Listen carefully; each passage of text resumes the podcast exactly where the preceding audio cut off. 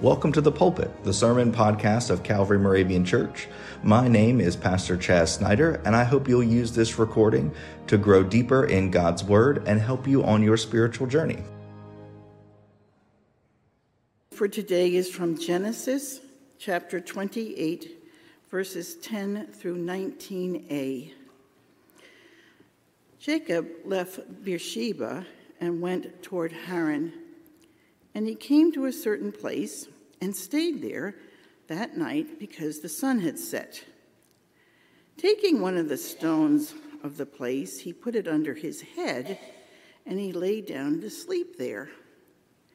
And he dreamed that there was a ladder set up to heaven, and that at the top of it reached to heaven and behold, the angels of the God of God were ascending and descending on the ladder.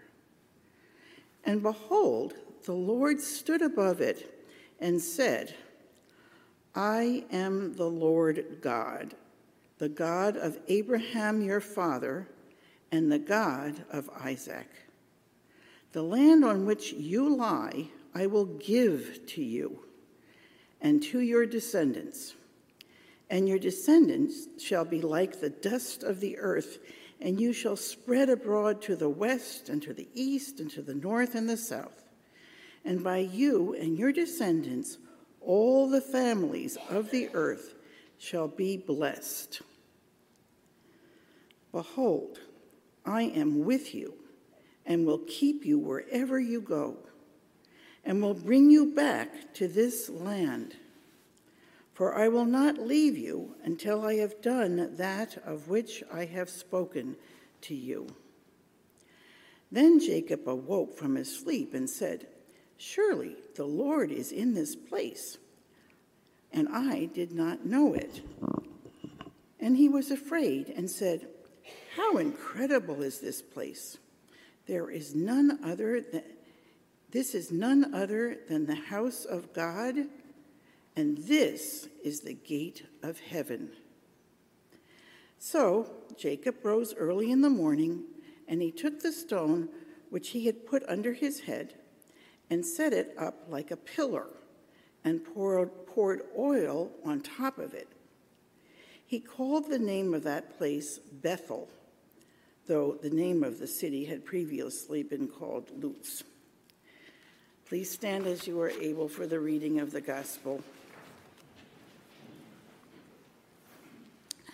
Today's gospel reading is from Matthew chapter 13, verses 24 through 30 and 36 through 43. He put up another parable before them, saying, The kingdom of heaven may be compared to a man who sowed good seeds of wheat in his field. But while he was sleeping, his enemy came and sowed weeds among the wheat and then they snuck away. So when the plants came up and bore grain, the weeds also appeared. And the servants of the household came and said to him, Sir, didn't you sow good seed in your field? How then does it have weeds? He said to them, An enemy has done this. The servant said to him, then do you want us to go and pull out the weeds? But the owner said, No, lest by gathering the weeds you pull up the wheat along with them. Let both grow together until the harvest. And at harvest time, I will tell the reapers to gather the weeds first and bind them in bundles to be burned and then gather the wheat and put it in my barn. then the Lord left the crowds and went into the house. And his disciples came into him, saying, Explain to us the parable of the weeds of the field. He answered, He who sows the good seed is the Son of Man. The field is the world and the good seed is the sons of the kingdom. The weeds are the sons of the evil one, and the enemy who sowed them is the devil. The enemy who sowed them is the devil. The harvest is the end of the world, and the reapers are the angels. Just as the weeds are gathered and burned with fire, so will it be at the end of the world. The Son of Man will send his angels, and they will take all causes of sin and all evildoers out of his kingdom and throw them into the furnace of fire. There men will weep and gnash their teeth. But the righteous will shine like the sun in the kingdom of their Father. Then he said, All people, listen to these words. The gospel of the Lord for the people of God. Thanks, Thanks be to God. Please be seated.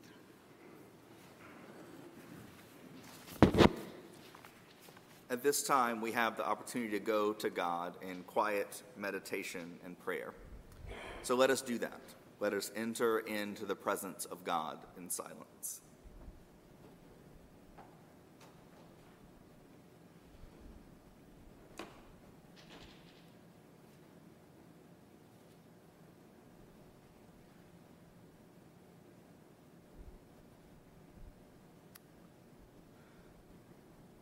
God, we thank you for making us your sons and daughters.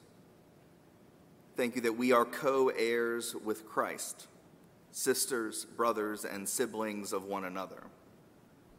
Thank you that we can witness with the Spirit that we are called the children of God. So we come to you now to pray for the whole church the church that is in all over this world, that it may be that good seed that grows into your harvest. We come praying for your whole creation that is waiting in eager longing to be set free from everything that holds it in bondage. Lord, we pray for the natural disasters that continue to cause harm for those affected by forest fires, floods, and deadly heat. Bring peace to those who are affected by these harmful and deadly events. And God, we pray for the people of the earth, its nations and its leaders, that all will come to know the ways that lead to peace. O God, bring an end to war, to strife and hardship, and let us turn to you as the author of true peace.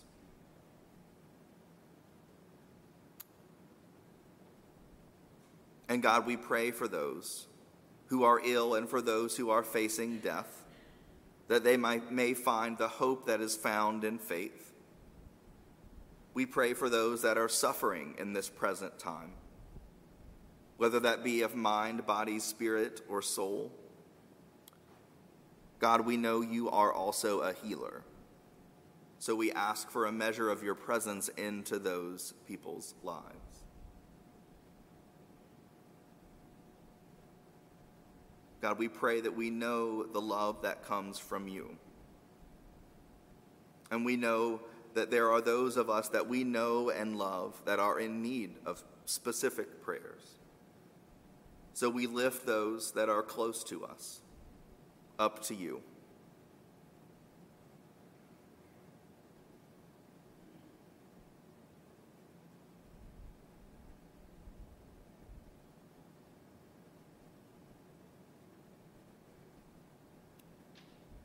Blessed are you, eternal and gracious God, who with Jesus Christ and the Holy Spirit lead us to life everlasting.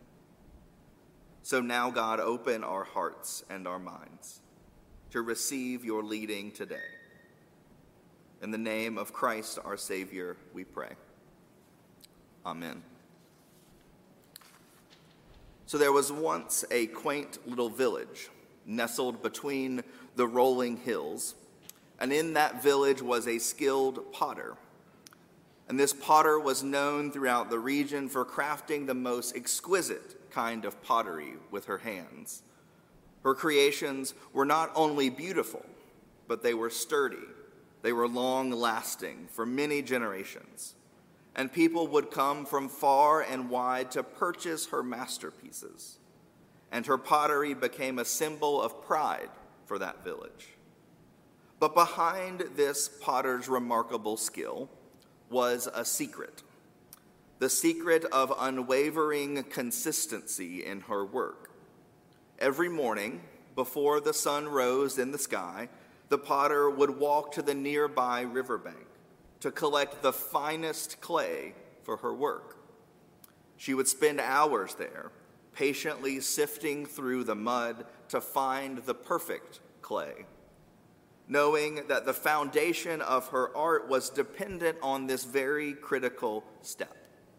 So, season after season, year after year, the potter followed this routine. Rain or shine, hot or cold, she never missed a day by the riverbank. It didn't matter whether customers were flocking to her shop to purchase all that she had, or no one was buying her work at that time.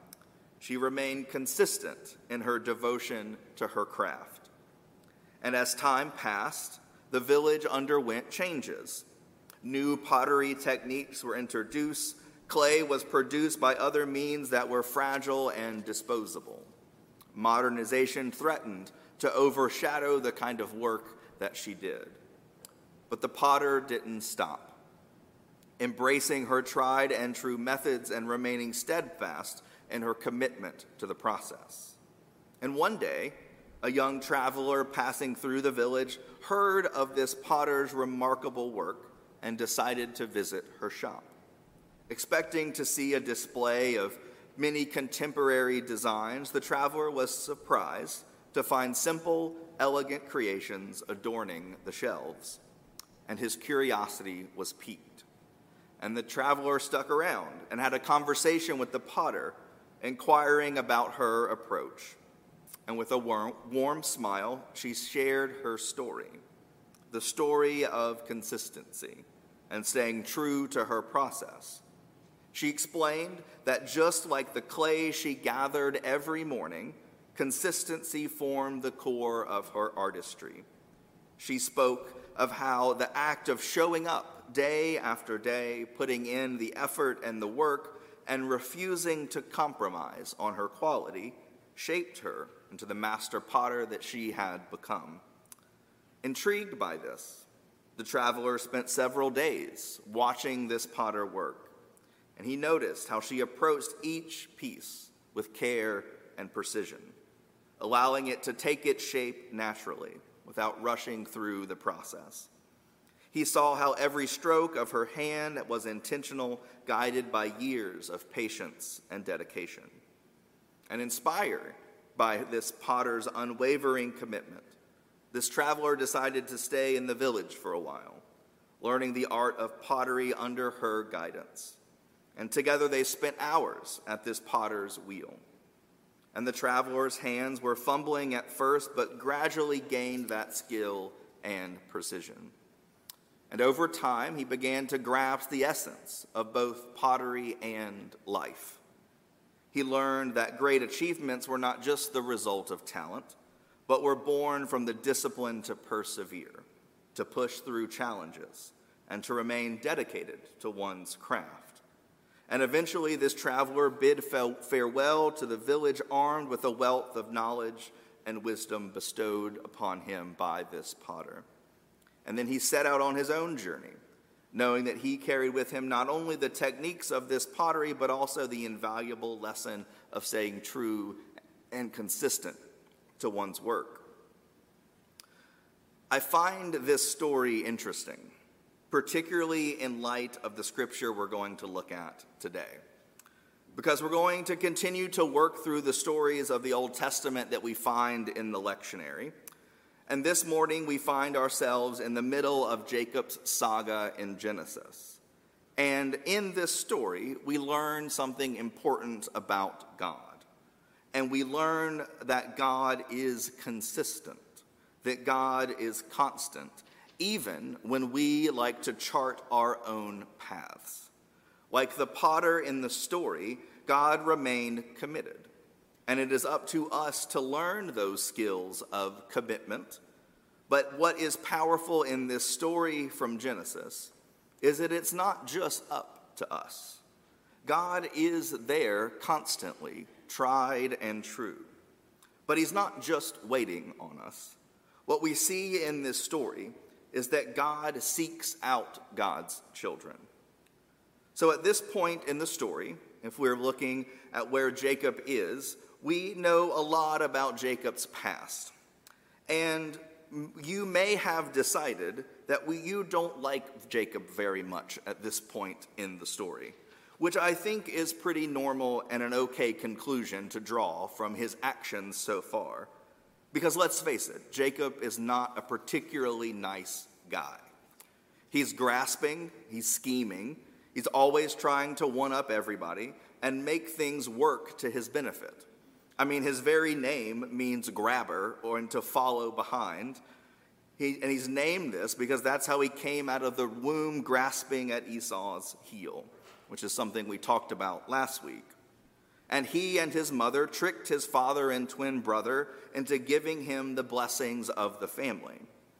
And when his brother Esau found out that this happened, Jacob ran away in fear which makes it easy to wish that this birthright may have been reverted back to the foolish but maybe more likable Esau. But here we find Jacob in chapter 28 of Genesis, and he's on the run, sleeping outside with a stone as a pillow. And when we see Jacob in this place, it's easy that, to hope that maybe, maybe now that he's on the run, sleeping outside, turning to rocks for bedding, that he might change his mind, that maybe he'll begin to feel some remorse about how he tricked his brother, that maybe he will turn to God and ask for forgiveness and ask God for help. But no, that's not what we find from Jacob. Instead, we find in this story that God has to reach out to Jacob first. Before Jacob seeks God, God finds Jacob. And in that night, Jacob has a dream, a pretty profound dream of angels ascending and descending a ladder. And God speaks to him, and he calls out to him, and he reminds him of the promise the promise that he made to Jacob's grandfather Abraham. And, and in spite of the tricky ways that Jacob has come to inherit this promise, God still accepts him as a partner in this covenant. He's asking Jacob, This is the birthright that you claimed to want, and now it's time to act. And God is ready to do God's part. And Jacob is overwhelmed with awe in this moment and realizes that the Lord has actually been with him, even as he is on the run, even as he is running away from the problems that he created. And what we see in this story is something powerful about the nature of God, powerful about who God is.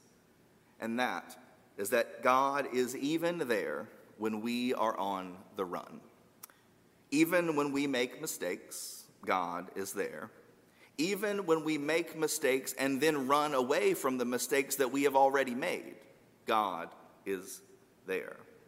You see, God didn't just wait for Jacob to come back. God isn't just waiting there for you to come back. God remains consistent in both who God is and in God's consistent pursuit of us. And we see in this story that God can, seeks us out as well. We may not have a dream about a ladder, about angels ascending and descending, but there may have been other moments where God is reaching out to us. Maybe they're more like whispers. Maybe, though, maybe they're those unexpected moments that bring something to mind, that reminds you of something. Maybe they're moments of profound silence. But whatever those may be, what we find in life is that God is still chasing after us. And all of the stories throughout the book of Genesis that we've looked at so far and the ones that we're going to continue to look at going forward, what we see over and over again is God's pursuit of humanity, his desire to be with us, and his desire to use us. And God has proven to Jacob that God is with him, that God is faithful, that God is constant, and that God seeks us out. We know from this story that God will uphold his side of the bargain because that's just who God is. So you would think that even this kind of grace and faithfulness would change Jacob, right? In this moment. You would hope that even now he could rest in the assurance of God's presence with him. But even that is not quite the case. Because although the lectionary reading stops after Jacob praises God, and he does lift up this moment to God, recognizing that God has found him out in the desert. If we go just a few short verses later, what we see is that Jacob is continuing to scheme and to negotiate. He doesn't even yet quite seem sure that he fully trusts God, even after this profound moment even after this moment of God coming to him in a dream. The very next verses say that he tries to throw bread and to eat and clothing to wear into the bargain that he has with God. And Jacob has not even yet fully changed. He's still in process after this story, still trying to scheme, still trying to get things to work for his selfish benefit. But ultimately, even still, even in a moment like that, he's still a work in progress. But aren't we all? And nevertheless, God is faithful. The story is a powerful reminder of God's steadfast love. Not that we have to hold it all together, not that we can't make mistakes in faith along the way, but the story is ultimately about a steadfast God that we are still a work in progress. And regardless of Jacob's scheming and trickery, regardless of the fact that he even does recognize God in that moment, God is still present. Despite the lack of trust, God is patient. Although Jacob might seem totally unlikable to us in this moment, he is ultimately very relatable and God loves him anyway and will continue to love him. We'll find out through more of these stories of Jacob's journey of struggling and wrestling with God. We see in this story and yet again another example of God being there with his people despite their screw ups and mistakes. And not only is Jacob still living with the consequences of last week's story, He's making new ones in this one. But God still seeks Jacob out. God still works with Jacob, has a desire for Jacob, has a promise and a plan for Jacob. And so too is it with us. God seeks us out. God seeks you out and continues to work with you, continues to guide you even if we think we may have stepped away, we cannot step too far out to be outside of God's love, grace, and forgiveness. God can find us and embrace us. God can find you and embrace you. So may you trust that God is a seeking God at every turn, at every circumstance. So may you be on the lookout for God to show up, even in the smallest, quietest ways. And may you never forget there is nothing that you can do to separate you from the love of God and his love for you in Christ Jesus. Let us pray. God, thank you that you seek us out, even when we might run from you, even when we might not be quite sure. You have shown yourself to be faithful, and our faith in you is certain. And we lift all of these things up to you and in your name. Amen.